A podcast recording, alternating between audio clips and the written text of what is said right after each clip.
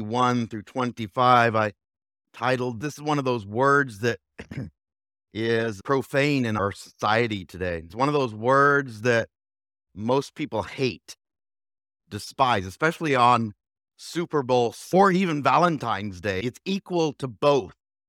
It's this word submission.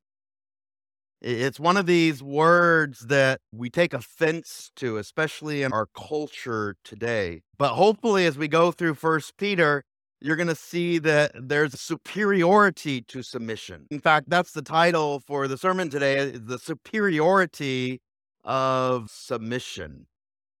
In First Peter chapter 2 verse 21, it says this, for to this you were called because Christ also suffered for us, leaving us an example that you should follow his steps, who committed no sin, nor was deceit found in his mouth, who, when he was reviled, did not revile in return, when he suffered, he did not threaten, but committed himself to him who judges righteously who himself bore our sins in his own body on the tree, that we, having died to sins, might live for righteousness, by whose stripes you were healed.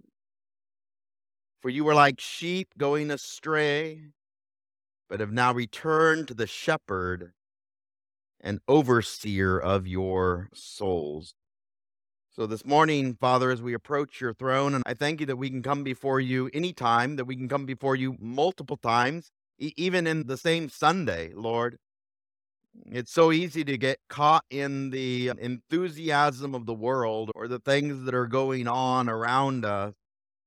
Lord, I thank you for these, those that are here physically and those that are uh, Uh, watching online, I ask that you would help us to lay aside those things that may be distracting us from you this morning.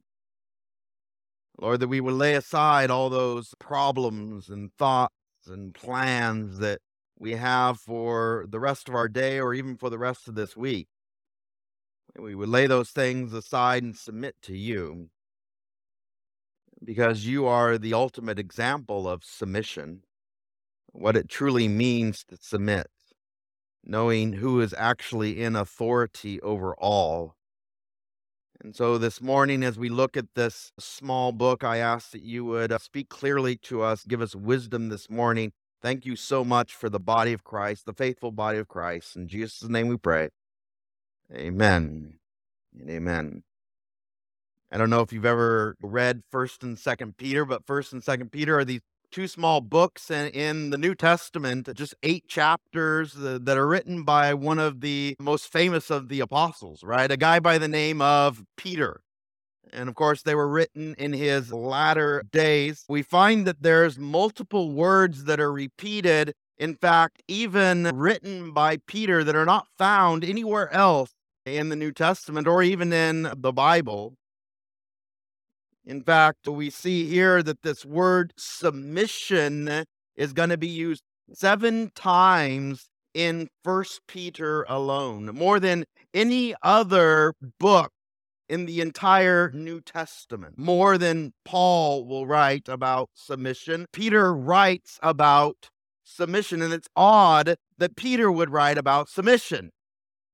In fact, those of you that know the person of Peter read about Peter in the Gospels find it odd that Peter would be a submissive person. What was Peter known for?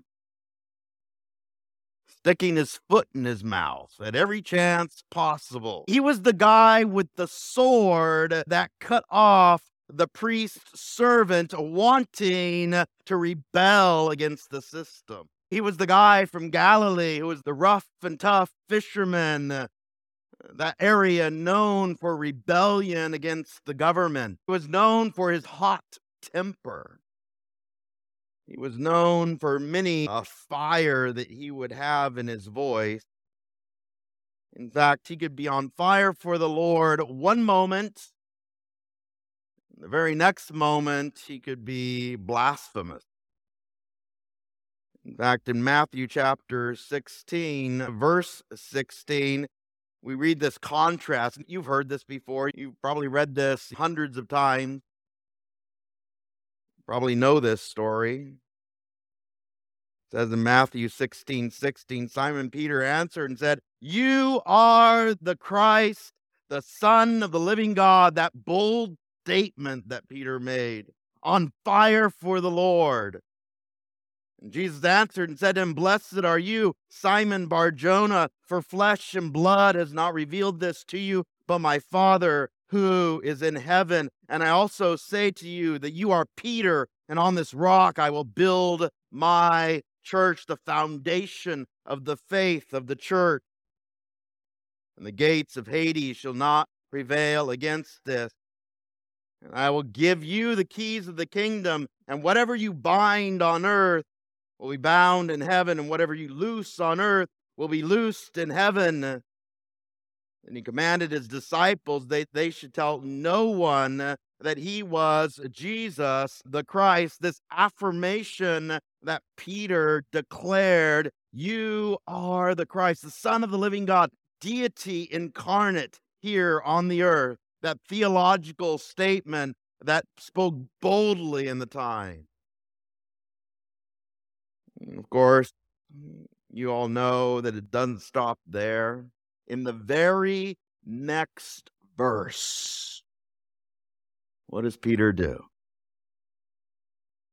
Of course, in our Bibles, there's always a paragraph or some sort of uh, delineation or some sort of man written words to kind of separate it. Normally, we do a sermon just on this one section without reading the context. But in the very next verse, after making this majestic statement, what does Peter do? Put his foot in his mouth. Says something rash. Says something literally blasphemous. Verse 21 From that time, Jesus began showing his disciples that he must go to Jerusalem and suffer many things from the elders and the chief priests and the scribes, and to be killed and to be raised the third day. This word suffering that we just read in First Peter, looking back on his life, remembering the suffering that Jesus had to go through. Peter took him aside. Can you imagine this? Of course, he had just been praised for his statement, You are the Christ, the Son of the living God, having this badge on his shoulder, literally understanding that he, oh, I'm the best of the apostles. And of course, I can casually take my Savior aside, reprimand him. You see the contrast here, right?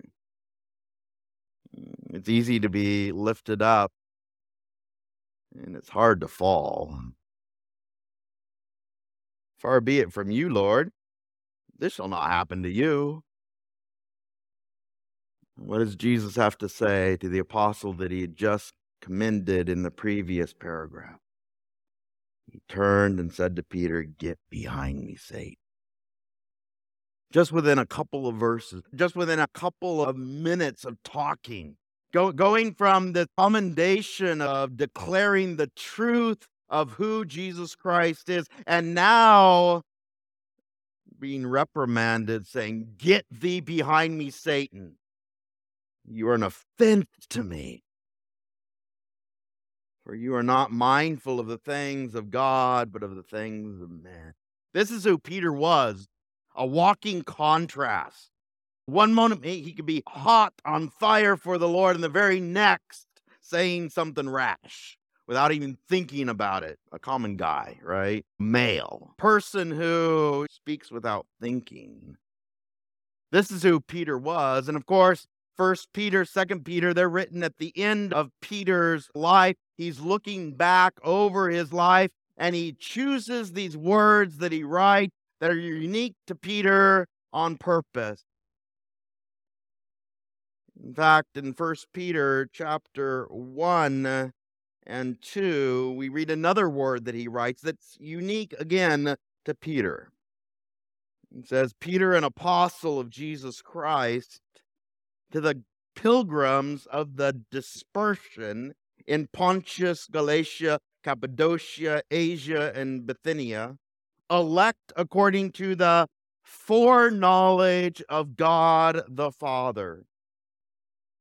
In sanctification of the Spirit for obedience and sprinkling of the blood of Jesus Christ, grace to you and peace be uh, multiplied. He's speaking to the Christians, writing to the Christians that have been dispersed throughout the Roman Empire because of persecution.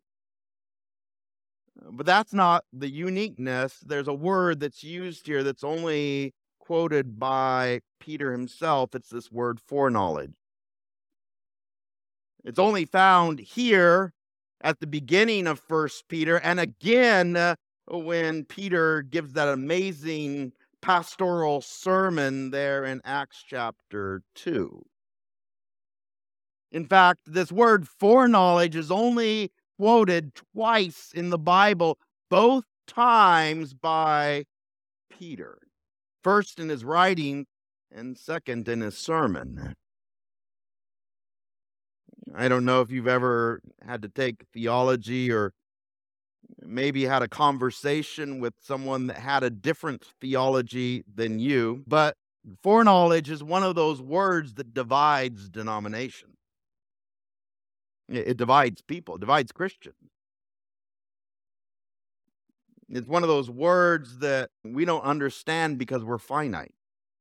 We have a limited capacity to understand where God is infinite and is omniscient. In fact, in Acts chapter 2, verse 22 through 23, speaking to those literally thousands of Jews out there that have come from literally all the known world there in Jerusalem on the day of Pentecost, Peter stands up and gives that magnificent sermon. And in the middle of the sermon, he talks about foreknowledge, specifically foreknowledge of the Jews and foreknowledge of the Messiah. In Acts chapter 2, verse 22, it says, Men of Israel, hear these words Jesus of Nazareth, a man attested by God to you by miracles, wonders, and signs which God did through him in your midst, as you yourself also know. Him being delivered by the determined purpose and foreknowledge of God. There's that word, second time only spoken by Peter. You have taken the lawless and accusing the Jews. All those people in that crowd, by the way, have crucified and put to death. It's this word that eh, is, meant to evoke uh, divinity. It's meant to evoke omniscience. God knew beforehand that you would do this. He didn't make you do it, but he knew you would do it. It's one of those things that's humanly incomprehensible.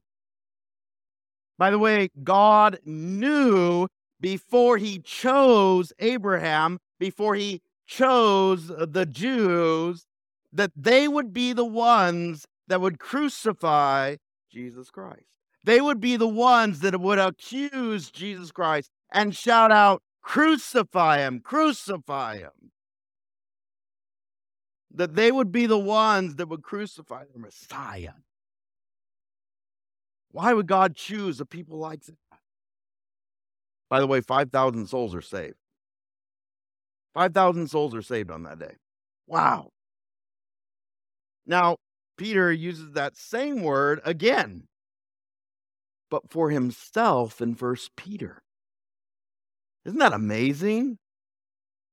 God chose me. God foreknew what I would do before I did it, and he still came along and chose me anyway.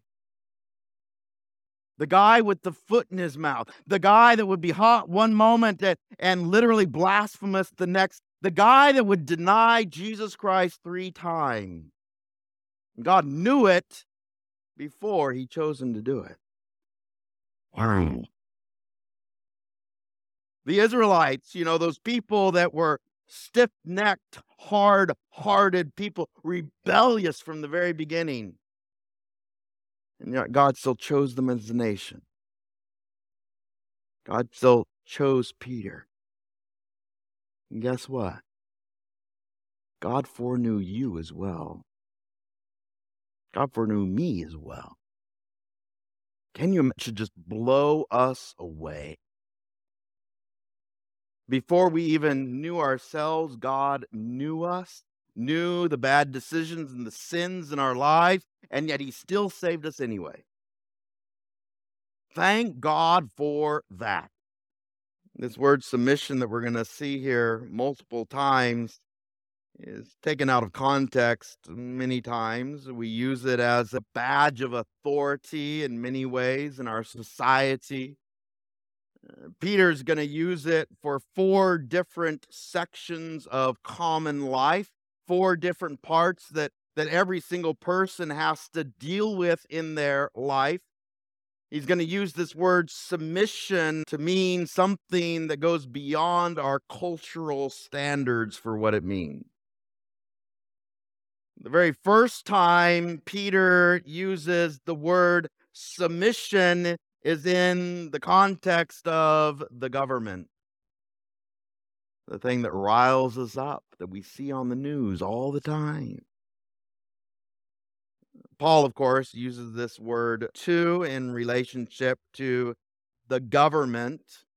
In Romans chapter 13, verse 1, Paul writes this just a little bit different context. He uses the word subject. He says, Let every soul be subject to the governing authorities, for there is no authority except from God. And the authorities exist, are appointed by God. The first note, if you are a note taker, is that submission understands who's actually in authority. Mm, this is Peter writing at a time where literally persecution has been happening so much that what we read about at the very beginning of First Peter, the Christians have been dispersed because of persecution. The diaspora, the dispersion has taken place people are fleeing uh, the Roman commonwealth, going to surrounding areas because of persecution. The people in Jerusalem, the church in Jerusalem has been scattered because of persecution. In fact, during this time, one of the worst kings, there emperors that have ever been in existence, ever reigned, uh, was reigning at this time, a guy by the name of Nero who loved to light Christians on fire in his gardens to light them at night, who would send Christians to the amphitheaters to be devoured by wild animals. And Peter is saying, submit to that government. What are you talking about, Peter? But by the way, in his younger days, Uh, would have gladly taken up a sword against the Roman Empire, who wanted Jesus Christ to ride in on a white horse and overthrow the Roman government. And now in First Peter, he's saying, submit, submit. First Peter chapter 2, verse 13 through 17, we read what he says, therefore submit yourselves to every ordinance of man for the Lord's sake, whether to the king as supreme, or to governors as to those who are sent by him for the punishment of evildoers, for the praise of those who do good. For this is the will of God. Whoa. Very, very just bluntly stated. This is the will of God. Obey the government, submit to the government. Now, again, as we read earlier in Romans chapter 13, there's this understanding that as we submit to the government, who are we actually submitting under? God, who put all authority in place. From the local level all the way up to the national level.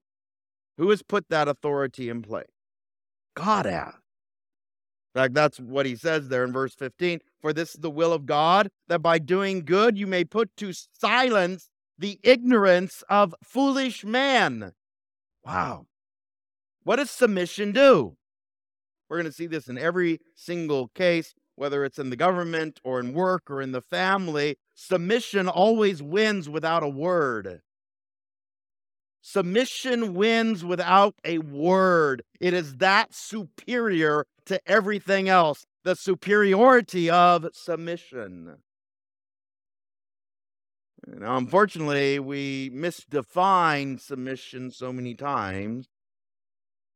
It's just a blank check. Anyone that is over us, we have to obey. No.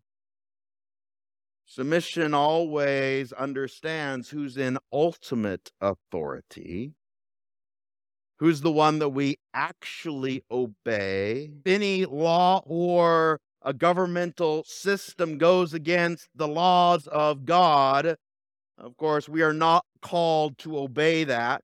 The perfect example, if you come on Wednesday nights, we've been going through the book of Daniel. And what did Daniel have to do multiple times? Despite the fact that he was friends with the king, not only Nebuchadnezzar, but also Darius as well, two kings from two very different kingdoms. He submitted to them, but when they went against the laws of God, what did he do? He stood up for what was right, or knelt for what was right, ultimately. When the laws were changed, what did he do? Open the windows and knelt. Open the windows for everybody to see and knelt ultimately having going have to go to the lion's den or his three friends. You remember them, right? Hananiah, Azariah, Mishael, Shadrach, Meshach, and Abednego, better known as.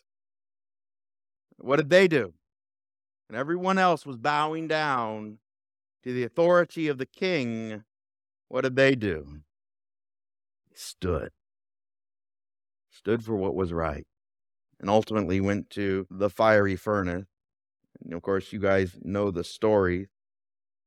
And by the way, we just ended chapters seven and eight in the book of Daniel, and I invite you to come because, you know, I'm not going to be there for the next two weeks. Uh, you guys get to listen to the amazing Pastor Mike Cosby. He's a really great example of humility and submission in his very own right. And I know you'll be blessed if you come on Wednesday nights to hear him.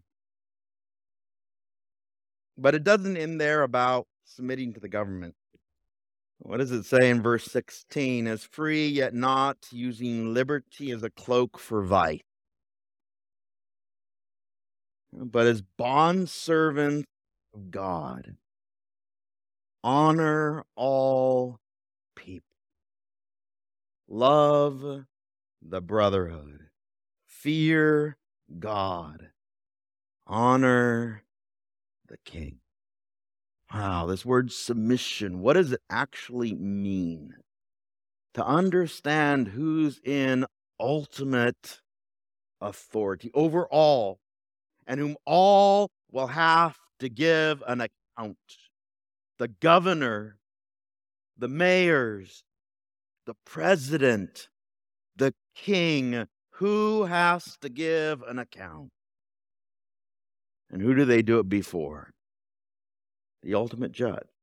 And if you believe that God is the ultimate judge, can you ultimately submit to who is put in authority? Understanding that there's the ultimate authority of God Himself. This word submission is actually a, a Greek military term. It comes from the term of understanding who's in ultimate authority. There's divisions of authority within an army. There's divisions of authority. This person submits to this person who submits to this person who submits to that person. It's a division of troops in military fashion under the command of a leader who is in authority. What happens when soldiers don't submit to authority? Is there order in the army? there's chaos, right? When there's no submission, no understanding of authority. Submission does not mean having to obey everything. It's not leaving your brain at the door. Uh, submission understands who to obey, understanding who's actually in charge. Peter and John had to do this multiple times. Again, Peter writing this book, remembering those situations in his life where he did have to not only choose that I have to submit before God there in Acts chapter 4, verse 19, but Peter and John answered and said to them, Whether it is right in the sight of God to listen to you more than to God, you judge. For we cannot but speak the things we have seen and heard. This, of course, after the Jewish authorities telling them, You can't speak anymore about Jesus Christ. What did they have to do? They knew who was an ultimate authority.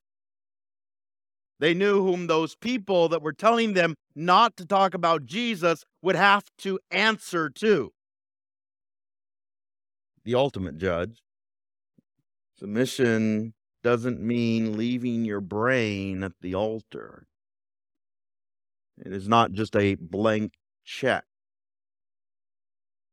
There is wisdom in submission. By the way, every single time we see a new section, it gets harder and harder. You think submitting to the government is hard? That most of us don't even know the president or the governor or maybe even our mayor. And that's some ethereal thing. I have to submit to the government.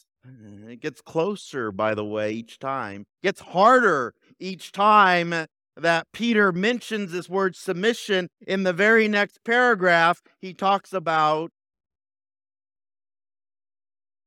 slave masters and slaves, employees and employers, something that we all have to deal with or have had to deal with in our lifetime.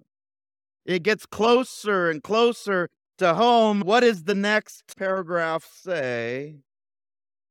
Servants, be submissive to your masters with all fear, not only to the good and the gentle, but also to the heart. And we can, it hits home really quickly. All of us can remember a harsh, unfair, maybe even a person that we did not want to work for, a boss who would lord over us.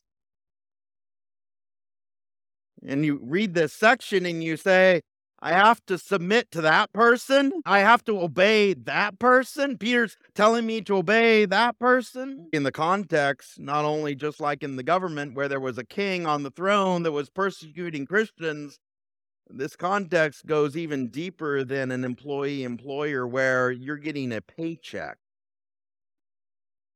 This word servant here is the word doulos, which is the word for slave in the Bible. These were masters and slaves, a slave owned by someone until they repaid their debt. I have to submit to those people. Not just the person that treats me fairly, not just the person that, that I can please and they reward me for my good deed. They actually appreciate me. No, as it says here, even to the harsh person the person that treats you unfairly, that doesn't commend you for your good works. In fact, it says that in verse 19 For this is commendable if, because of conscience toward God, one endures grief, suffering wrongly. For what credit is it if, when you are beaten for your faults, you take it patiently? But when you do good and suffer, if you take it patiently, this is commendable before God. All those things you do behind the scenes that no one ever sees. Your boss doesn't even see. You're doing it for the ultimate one who is in charge, who sees your good works. God does. And who are, who are we actually serving? Who are we actually being submissive to? God. Because God gives better rewards, by the way. Those guys in the back right now that are serving, the Sunday school teachers that are going to be serving the kids later in second service. Those of you guys that serve behind the scenes, literally week in and week out. You're not doing it, get a attaboy or an applause from the pastors. Who are you doing it for? God. He's the one that sees. And we see that in the church context. We understand that in the church context, but what about work as well? Is it the same? Does God still see you at work? Does God still see your submission even at work? Submission is never inferior. Never. Submission is never inferior. Paul would go on to say that slaves and masters are equal in the eyes of God, right? There's a hierarchy in our society, depending upon whether how much money you make, or your position, or your title, or whatever it may be. But in the eyes of God, submission is never inferior. In fact, we see at the beginning of this, it's actually superior. The superiority of submission understanding who's ultimately in charge. Galatians chapter 3, verse 28 and 29 describes this very well, much better than I could ever do. says, There is neither Jew nor Greek, there is neither slave nor free, there is neither male nor female, for you are all one in Christ. In the eyes of Christ, thank God, there is no one inferior. God sees us as all his children. And if you are Christ, then you are Abraham's seed and heirs according to the promise. What? Who's the ultimate rewarder of what you do in the name of Christ? Does he give better reward? Yes, he does. And does he see all you do in his name's sake? Yes, he does. When no one else sees, God sees. And he's going to reward you open. It's truly a privilege.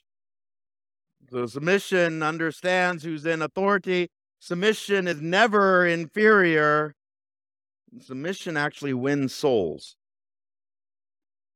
The ultimate example, of course, as we read at the very beginning, is Christ. In fact, right in the middle of all these submissions, starting with the government and then going to the eh, employer employee relationship, the work environment, each and every single time, understanding that it hits closer to home. Who is the one that set the example for us of submission? Peter understood this firsthand, by the way. He was there. He saw the submission of Christ. He saw literally outside of Pilate's house. He saw outside of Herodias's house. He saw outside while Jesus himself was being judged. Eh, he himself denying Jesus Christ, by the way, three times right outside that same house. And he saw the submission of Christ.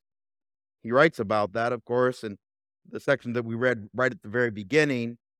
Uh, First Peter chapter 2 verse 20 for what credit is if you when you're beaten for your faults you take it patiently but when you do good and suffer you take it patiently as this is commendable before God. For this you were called because Christ also suffered for us leaving us an example that we should follow in his steps. What is the ultimate example of Jesus Christ? Suffering submission. You want to know the will of God for your life? It's right here. If you want to follow in the steps of Jesus Christ, it gets harder and harder. Quotes from the Old Testament who committed no sin, nor was deceit found in his mouth. There, as he was being judged, Peter watching from that nice, warm fire, seeing Jesus Christ uh, beaten, scorned, the crown of thorns put on his head, the beatings that he had to go through, the submission of Jesus Christ, now writing about it, and yet judged ultimately as the Lamb of God, who would take away, as you all know, the sins of the world. Why was he judged so harshly? Because he was found blameless. He was found blameless. That's exactly what it says there in verse 23 who, when he was reviled, did not revile in return. When he suffered, he did not threaten, but committed himself to one who judges righteously. Who is the ultimate judge? Who is the ultimate one that we submit underneath? God, who himself bore our sins in his own body on the tree, that we might, having died to sin, might live for righteousness, that great exchange, my sins for his righteousness, his righteousness for my sin. Was that unfair, by the way?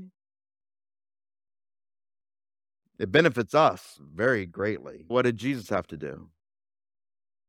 He suffered, he submitted, submitted ultimately to the cross. By whose stripes you are healed. That's the ultimate healing, not some physical healing. It is a healing of the soul. It is the taking away of sin, not just the covering up, but the taking away of sin. Why? Because Jesus submitted to the cross. Jesus suffered for you and for me.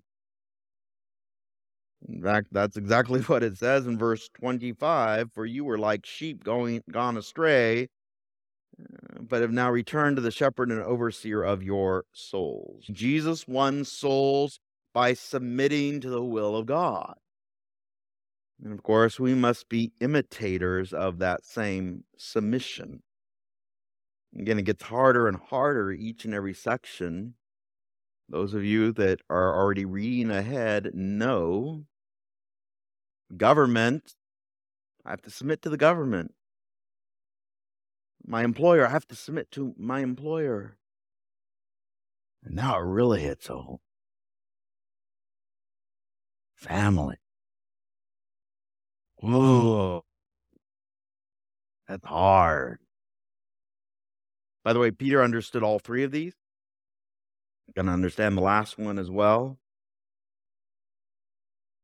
Submission wins without a word. Submission wins without a word. Look at how it describes it. It's just absolutely beautiful. It's absolutely amazing. What does it say in the very first verse of chapter 3? And again, we're reading this straight through. We're not taking this apart by, by sections. We're understanding the submissiveness of Christ. We are the ones who obey Jesus Christ. He is our example of submission. Submission is not inferior. Submission doesn't leave your brain at the altar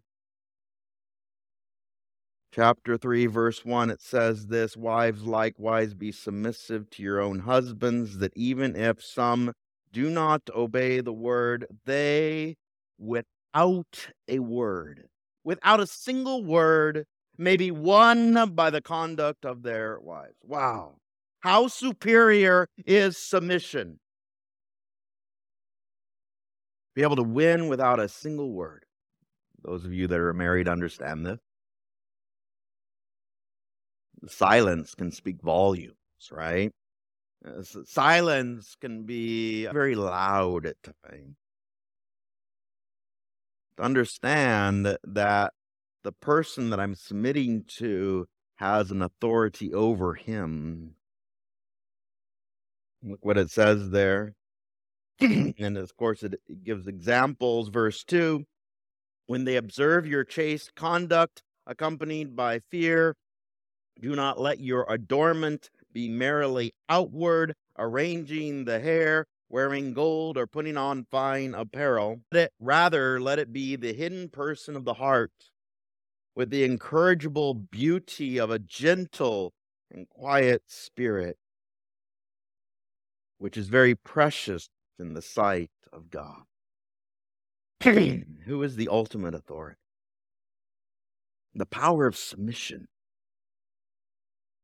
where submission can win without a single word, transforming the life of a person, very depths of their very being, where the beauty on the inside is greater than the beauty on the outside. Of course, Peter, as you all know, he himself was married. Jesus would take his disciples to Peter's mother in law's house. So, what does that mean? If you have a mother in law, there's only one way to have a mother in law, by the way. Peter was married, right? It was Jesus that healed Peter's mother in law there from that horrendous headache that she had.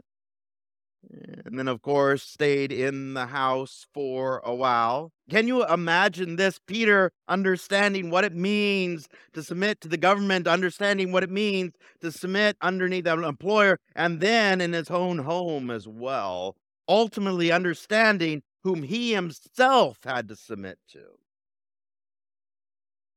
Because who does the husband have to submit to? God. Who does the husband answer to? God. For in this matter, in former, foreign or former times, the holy women who trusted in God also adorned themselves, being submissive to their own husbands, as Sarah obeyed Abraham, calling him Lord, whose daughters you are, if you do good and are not afraid with any terror. The conduct of a godly wife is more powerful than the most eloquent sermon of the greatest preacher on the planet being able to win without a single word is our pastor's wife, Lee, Joy, Flea, and Kim. Pastors get the titles. Do the women behind the scenes get the accolade? But they're behind the scene doing so many things. It's those amazing people that serve in the Sunday school building that take care of the kids, by the way, Vanessa, mm, the Sunday school teacher that serve behind the scenes. It's the elder's wife. Serve behind the scenes without the applause, without all the accolade. Who sees? Who rewards? God does. James chapter 4, verse 7, it says, Submit therefore to God, resist the devil, and he will flee from you. Submission is never subservient, subhuman, subordinate, slavery, violence, abuse, or stupidity. It is never in any of those things. Submission is strong. Submission is beautiful. Submission is humble, intelligent, complementary. Desires to win her husband, and it's intentional. The superiority of uh, submission. Of course, he doesn't leave the husbands out. But by the way, in in every single other instance of the husband and wife relationship, it, especially in the book of Romans and the book of Ephesians, Peter always says, "Husbands, love your wives, honor your husbands." Okay, uh, but Peter flips that because in the very next verse 7 he says this husbands likewise with them with understanding giving honor to the wife wow he understood what that meant. Compliment your wife, honor your wife. Why? Because she's being an example to you of following Christ, who was the ultimate example of submission. Give honor to the wife as to the a weaker vessel or the more beautiful vessel or the more valuable vessel or the more fragile vessel that that beautiful vase that can crack really easily but is more valuable than anything else in the house. As being heirs together of the grace of life that your prayers may not be hindered. What happens when god judges the husband when God doesn't, or when the husband doesn't do that with his wife. Literally, not even hearing the prayers of the husband because of how they treat their wife. Wow, that's scary. The example of submission. The last one is submission is an attitude of spiritual maturity. Because those that, you know, are immature in Christ don't understand submission. It's those that are mature. And of course, just like Peter, he understood this. When he was immature, he acted rashly. He spoke whatever he immediately, without any filter coming out of his mouth. And now, being an older person, he understands this. First Peter chapter 5, verses 5 through 9. Likewise, you younger people, submit yourself to your elders, again, leaving no one out. And again, hitting close to home. Yes, all of you be submissive to one another and be clothed with humility, for God resists the proud, but gives grace to the humble. Who is against you when you don't submit? God.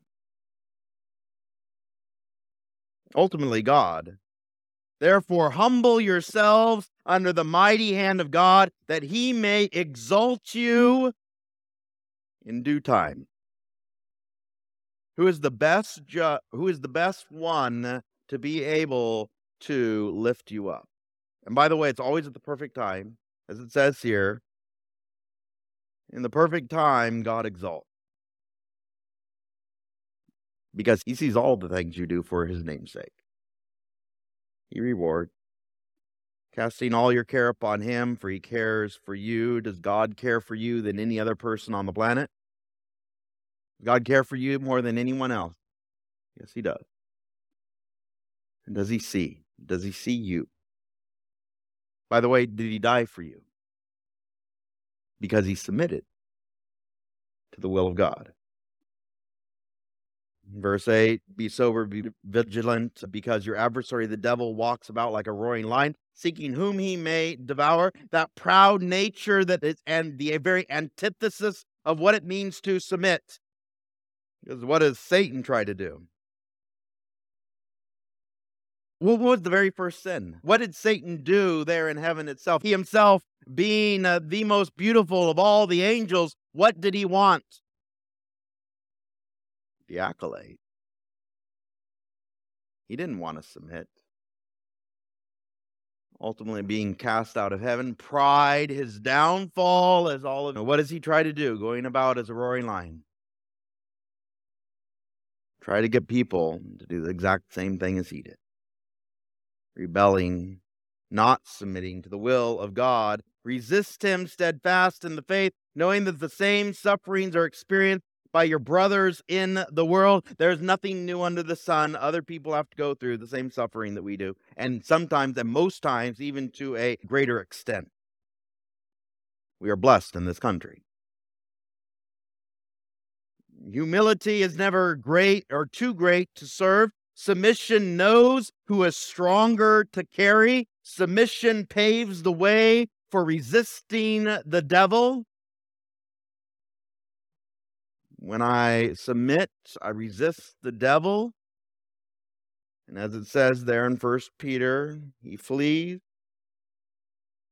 Our ability to resist temptation is directly proportionate to our submission to God. Because when I'm submitting to God, whose authority am I under? When I'm close to the Lord, when I'm literally understanding who I am in proximity to, whom I am attached to, Satan flees because I'm under the authority of Christ. I am submitting to him. Philippians chapter 2, verses 5 through 11, it says this Let this mind be in you, which was also in Christ Jesus, who being in the form of God, did not consider robbery to be equal with God, but made himself of no re- reputation, taking the form of a bondservant and coming in the likeness of men, and being found in appearance as a man, he humbled himself and became obedient to the point of death, even death on the cross. What was the submission that Christ had to go through? The cross. understanding who is in ultimate authority. The example for us, by the way. And if you know the story of Peter, what did submission for Peter ultimately come to? Oh, greater than submission to the government, greater than submission to a person who is a boss or an employer, greater than even in submission in the family. For Peter, submission meant the cross as well. There in John chapter 21, verses 18 through 19, most assuredly I say to you, when you were younger, this is Jesus Christ speaking to Peter. Again, foreknowledge, knowing what Peter would have to go through. Peter's death. Telling him what he was going to have to do. And by by the way, despite the fact that he betrayed Jesus Christ, and Jesus foreknew that he would do that, foreknew what would be the ultimate end, and yet still chose him as one of the 12 apostles. Wow. It chose him even as the inner three, one of those three that would get to see the transfiguration of Jesus Christ and live to tell about it. Got to see many things that Jesus did, the miracles that he did, the words that he said. Jesus told him this When you were younger, you girded yourself up, walked where you wish, but when you are old, you will stretch out your hands, and another will gird you and carry you where you do not wish. This he spoke, signifying by what death he would glorify God. And when he had spoken this, he said to him, Follow me. Follow me. Are you still going to submit knowing what the end is going to be? Know, knowing what's going to happen to you? Are you still going to follow me? The superiority of submission ultimately understands who's in authority. It's God. Peter had to watch his wife be crucified there on Vatican Hill.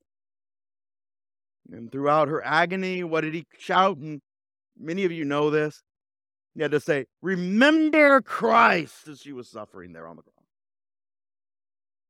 And then he himself, understanding that he wasn't even worthy to die as a Savior died, asked to be crucified upside down. What does submission mean? For Peter, submission meant the cross, as he was crucified downward. But it's the same for us, too. We know this. We say it many times. We hear it many times. Chapter 9, verse 23 And he said to them all, not just to Peter, not just to the apostles, not just to those in that time, but to us as well. If anyone desires to come after me, let him deny himself and take up his cross and follow me daily. Wow. What does submission mean? What is the ultimate end of submission? Understanding who's in authority. Higher than the government, higher than your boss, higher than your husband, higher than those that we serve under. Who's the one in ultimate authority? And who is the example for us of submission? It's Jesus Christ. There's an amazing hymn. In fact, in the last two verses of this hymn, it says perfect submission both times. Perfect submission, perfect submission. When we sing this song, pay attention to those words.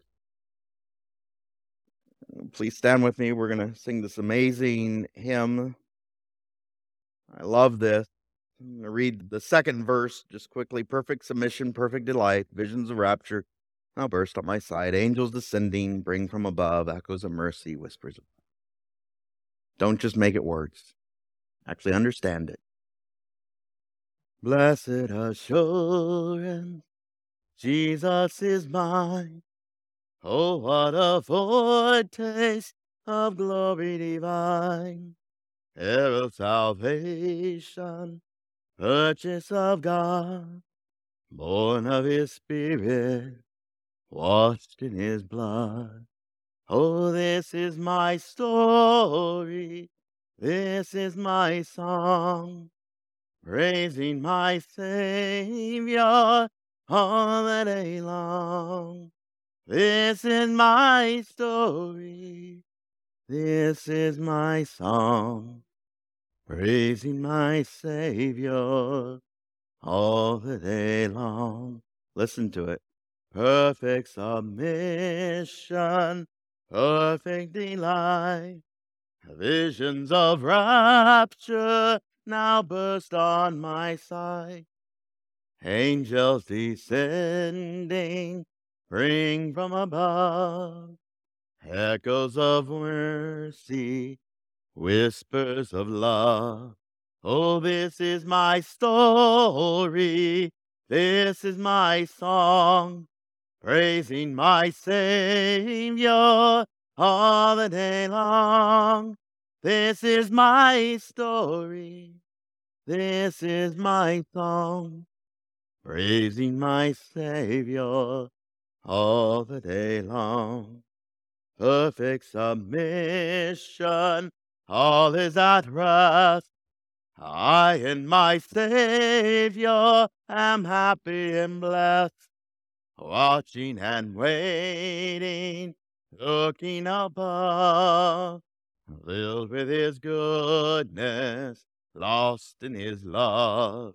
Oh, this is my song, praising my Savior all the day long.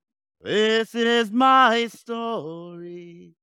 This is my song, praising my Savior all the day long. And so, Father, this morning, as we all go our separate ways, there's so many things that vie for our attention, Lord. Help us to focus upon you. The ultimate example of what it means to submit uh, the superior nature of submission in your very life. Jesus Christ. So for us, we go throughout our day, each of our lives being unique, each of our situations being unique. Help us to look to you for the example of this truly hard attitude that goes against everything in our society today. Lord, help us to ultimately submit to you.